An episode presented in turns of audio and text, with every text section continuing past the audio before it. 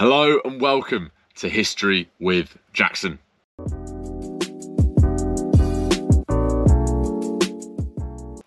Today on History with Jackson, we are picking up our Tudor mini-series on the English and British Monarch series by looking at King Henry VIII. As always, we will look at who he was, what his early life was like, what happened in his reign, his death, and then bring that all together to make a judgment on whether he was a good king or not. So I hope you are looking forward to hearing all about Henry VIII. Who was Henry VIII? Henry VIII was born at Greenwich Palace to Elizabeth York and Henry VII on the 28th of January 1491. He was an intelligent and well-read man, and he grew to be about 6 foot tall and have an athletic figure. However, later on in his life, he grew to be an obese man with a violent temper and massive mood swings. So what was Henry's early life like? Now, as I've just said, Henry was born in January of 1491 to Henry VII, but he was Henry VII's second son, so he was never raised or intended to be King of England. And because of this, we know very little of Henry's youth. We have very little records to say what happened in Henry's early life.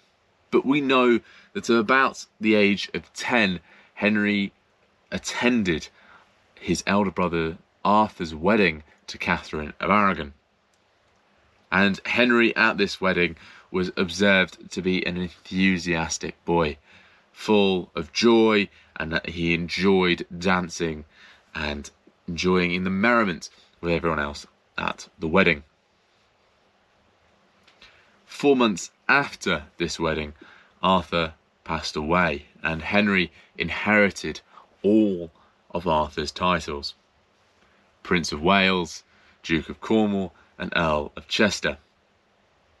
He also inherited Arthur's position as heir to the throne, and possibly inherited Arthur's marriage to Catherine of Aragon.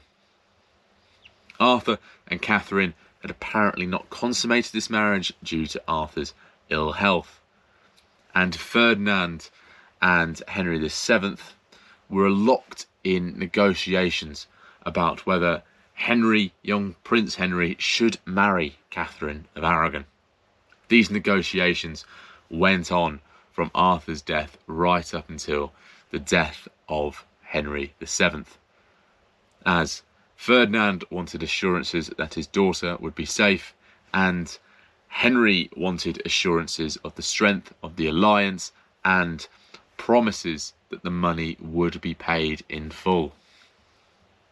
After the death of Arthur, Henry VII kept his son Henry out of harm's way to ensure that the Tudor dynasty could continue after Henry VII's death. And in 1509, as we looked at last week, Henry VII passed away from tuberculosis, leaving the throne to Prince Henry, who was now Henry VIII.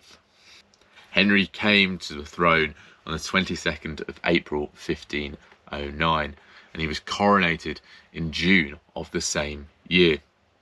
Immediately, Henry began consolidating his position and consolidating his authority as king, and had two of his father's financial advisors, Sir Richard Epsham and Edmund Dudley, executed for treason. He then almost immediately married Catherine of Aragon. He married her before his coronation. He did this so he could have the money from Ferdinand in the royal coffers and have a queen alongside him for his coronation. Immediately after coming to the throne, Henry and Catherine of Aragon began trying for children, trying for an heir to the throne. And between 1510 and 1518, they had 6 children. 4 of whom were either stillbirths or died very shortly after birth. The other 2 were Mary who would later become Mary I, and Prince Henry. Prince Henry was Henry's pride and joy for the 2 months that he lived, and Henry thought that he would be the figurehead who took on the Tudor dynasty. Unfortunately, as I've just said, he did pass away after 2 months. In 1513, Henry joined Pope Julius II's anti-French league against King Louis XII of France. Henry was moderately successful in this conflict and captured 2 towns from the French. However, this conflict was obscenely expensive for Henry, and he could not continue the war into 1514.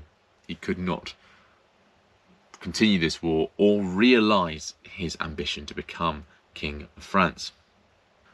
Whilst Henry was in France, Catherine and Henry's nobles repelled a Scottish invasion and killed James IV of Scotland in battle.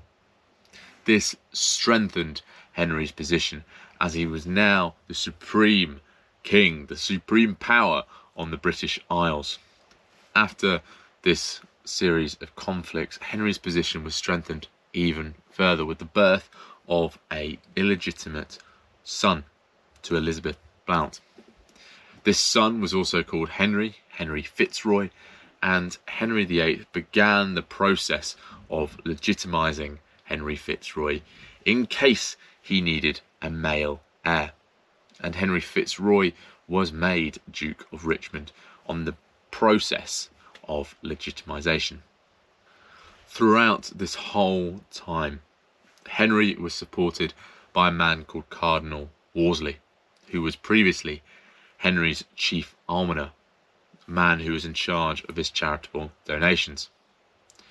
Wolsey, as the principal religious figure in England, supported Henry with his foreign policy goals and his government at home. And Wolsey arranged for a peace agreement among the major powers of Europe, England, Spain and France. This was particularly important as there were 3 fresh Renaissance princes at the throne for these 3 countries, and this coming together symbolised a new beginning for Europe. As part of this alliance, Henry even travelled to France to meet Francis I, and they met at the Field of the Cloth of Gold, a celebration of their alliance, and Henry even went to meet the King of Spain. However, just over 2 years after signing the Treaty of London in 1518, Europe was at war again.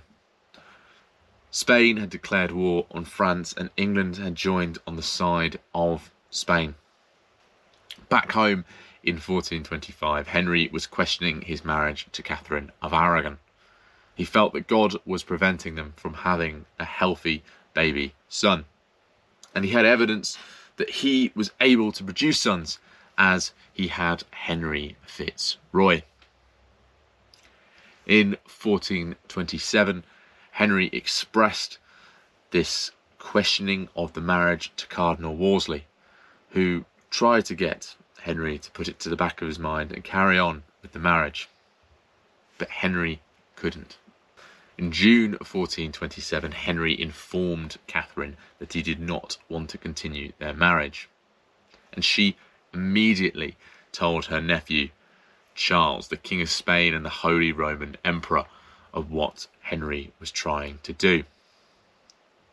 Charles was very close with the Pope and at some point had him under his command, and Charles tried to lobby the Pope to prevent this annulment or divorce from going through.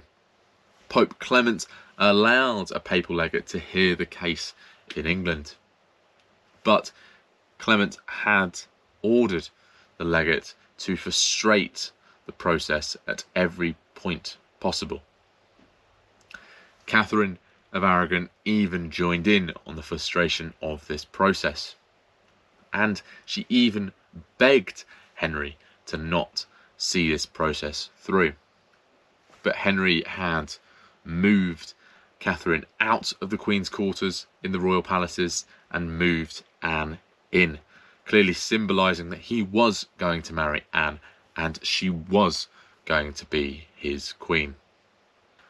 The papal legate then decided that this case should be heard in Rome, and this was a dramatic failure for Cardinal Wolsey, who as a consequence of this was removed from power by Henry in 1529. Henry then began asking for evidence and scholars' opinions on whether he should be allowed to divorce Catherine of Aragon. The Pope struck all of these pieces of evidence down. However, some of Henry's supporters found the principle a prae muri. This principle outlined that members of the clergy owed their spiritual allegiance, spiritual loyalty to the Pope. It said nothing about their political loyalty.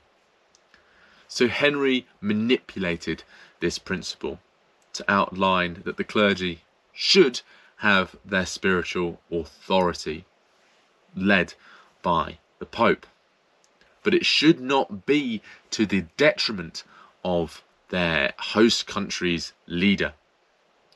So the people, the clergy in England, should follow the Pope spiritually, but they should not do that to the detriment of Henry VIII's power. Henry charged the whole of the English church for having violated this principle, and by May 1532 he had the English church submit to him, with him being its supreme head. And by February 1533 Anne was now Queen of England and Henry's wife, and Catherine had been informed that she was no longer Henry's wife or the Queen. Henry finally and formally broke from Rome in 1534 with the Act of Supremacy, and immediately set about shutting down smaller monasteries and religious houses. He also began to ruthlessly punish those who questioned his religious authority, and he executed a series of monks who questioned this authority, and this led to the Pilgrimage of Grace, a religious uprising against Henry. After a false pardon, Henry ruthlessly punished the leaders in charge of this uprising. In 1536, Henry and Anne's relationship began to sour. It was a particularly difficult year for Henry personally. Catherine of Aragon died in this year. His son, Henry Fitzroy, died, and he was injured in a particularly serious riding accident. Whilst some historians believe that this riding accident changed Henry's personality and others believe that it didn't, nonetheless we can still say that this was a particularly traumatic incident, and this series of events put a strain on Henry and Anne's marriage. These events and Anne not acting how Henry thought a queen should act made irreparable damages to their relationship. And Anne miscarrying a son led to Henry believing that he should look elsewhere to produce a male heir. Henry then began to undermine the Boleyn family's power at court. He then moved his mistress Jane Seymour into new quarters in his palaces, and finally he charged Anne and her brother George with treasonous adultery. Henry then promptly had their marriage annulled, and he had Anne executed in May 1436. Within 10 days Jane Seymour was now Queen of England, and 4 months later she fell pregnant, and this resulted in the birth of Prince Edward on the 12th of October 1437. However, 12 days later, due to an illness, Jane Seymour passed away. Henry mourned the loss of Jane, and this was quite unusual and uncommon for a king of this period to mourn the death of his wife. And he locked himself away from others for a small amount of time to grieve. Nonetheless, Henry ensured that his newborn son Edward was provided for and supported in a household. Cromwell, Henry's closest advisor, then rallied around Henry and set about trying to find Henry a fourth wife that may provide an international alliance or some kind of support that Henry needed. In this period between wives, Henry executed a number of nobles who were rumoured to be looking into a rebellion against Henry, and he began to flesh out his idea of what an English church should look like, and he passed the Act of Six Articles, and this introduced the vernacular to English churches. In 1539, Cromwell introduced Anne of Cleves as a marriage idea for Henry. Hans Holbein, the famed painter, painted a portrait of Anne of Cleves, and this was sent to Henry. Henry immediately said yes. This portrait was the image of which Henry based this acceptance on. However, upon meeting Anne of Cleves, Henry was not attracted to her at all, and he tried to find a way to back out of the marriage, but was resigned to having to marry Anne of Cleves. After their marriage, Henry boasted that they hadn't consummated it, and immediately started trying to set up an annulment. And in July 1540, Henry and Anne of Cleves' marriage was annulled, and Cromwell, due to his role in this failed marriage, saw his power curtailed and himself executed. In this same year, Henry continued the dissolution of the monasteries that he had began in 1436, moving on to taking out idols or the cults of saints, larger monasteries and religious houses, and this would finish by 1542. All of this property transferred to Henry, increasing his wealth. Not long after the annulment of Henry and Anne of Cleves' marriage, Henry married Catherine Howard.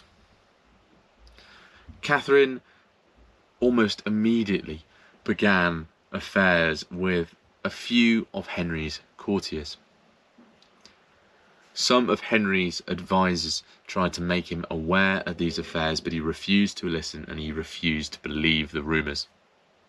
It was only after an investigation took place that Henry listened and found that his wife, his young 19-year-old wife, had conducted two affairs. After this report, this investigation came out, Henry had the two young courtiers and Catherine Howard arrested and executed. And Catherine was executed at the beginning of 1452. At this point, Henry was not the tall, muscular, athletic man he once was. Instead, he was a rather large, balding man with a bad temper and large mood swings. He also had an ulcer on his leg that would make him ill and cause him tremendous pain. The doctors liked to keep this ulcer open to not make it any worse or make Henry's condition worse, and because of this it constantly oozed pus. Henry was not the attractive option to women that he once was, but very few women were in the position to say no to Henry. Despite his age and his condition, Henry still held on to the ideas of his youth. And in 1442, Henry began war with the Scottish. Once again, Henry established his supreme control over the British Isles after defeating the Scottish forces, and James V dying not long afterwards. He then ruthlessly had the remnants of the Scottish army destroyed before turning his focus onto France to try and achieve his goal of becoming King of France. In France, Henry was yet again unsuccessful. He achieved very little, taking very little land, and the war was expensive, putting a tremendous strain on his finances. In 1443, between these conflicts, Henry married his sixth and final wife, Catherine Parr. Catherine acted as Henry's regent whilst he was away in France. She also brought his family back together, as Henry was frequently estranged from his eldest daughter, Mary. Henry and Catherine debated religion frequently, and he almost had her arrested for her religious views. But she managed to save herself, claiming that she was only debating with him to take his mind off his pain and his illnesses. Henry, at this point now, was in a poor condition. He found it difficult to walk due to the ulcer on his leg. He was often carried around in a chair. To get up and down stairs, he was lifted by machinery. He was frequently ill, and Catherine Parr often had to act as a nurse for him to help him get through these illnesses. Towards the end of his life, Henry had very few close allies, and his younger courtiers began to leave his side to build their own support bases should Henry die, so that they could be in the best position for power during Edward's reign. After a series of illnesses, Henry was aware that the next one could possibly kill him. And in January 1457, this next illness came whilst he was at Westminster Palace. He was very weak and was on his bed. He called for Archbishop Cranmer, his final ally within his court, to come to him. After 2 hours and Henry had a small sleep, Cranmer came. Henry was not strong enough to speak, but Cranmer was there to support him. And at 2 o'clock in the morning, Henry VIII passed away, and his will outlined that his son, Edward, was to be the next king. Was Henry VIII a good king? Now, I certainly believe Henry VIII enjoyed the pleasures of kingship.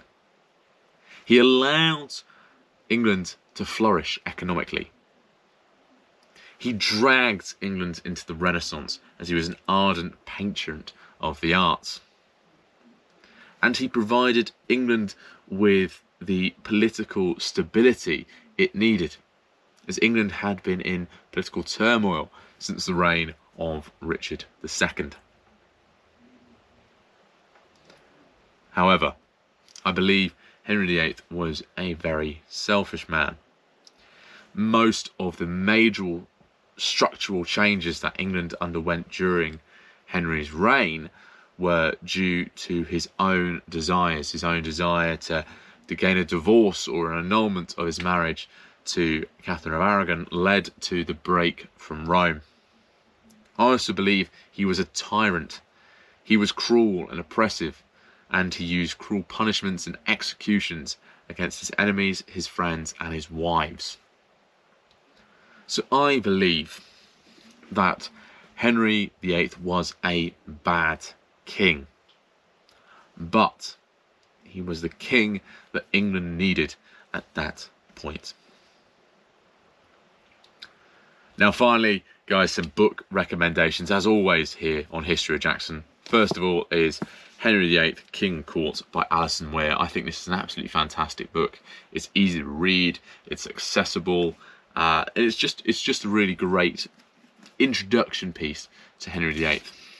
And then secondly is The Life and Times of Henry VIII by Robert Lacey. I think this is a really, really great book. It has fantastic contemporary illustrations and sources within, and it is incredibly readable. So I definitely recommend both of those books, and the titles will be in the description below.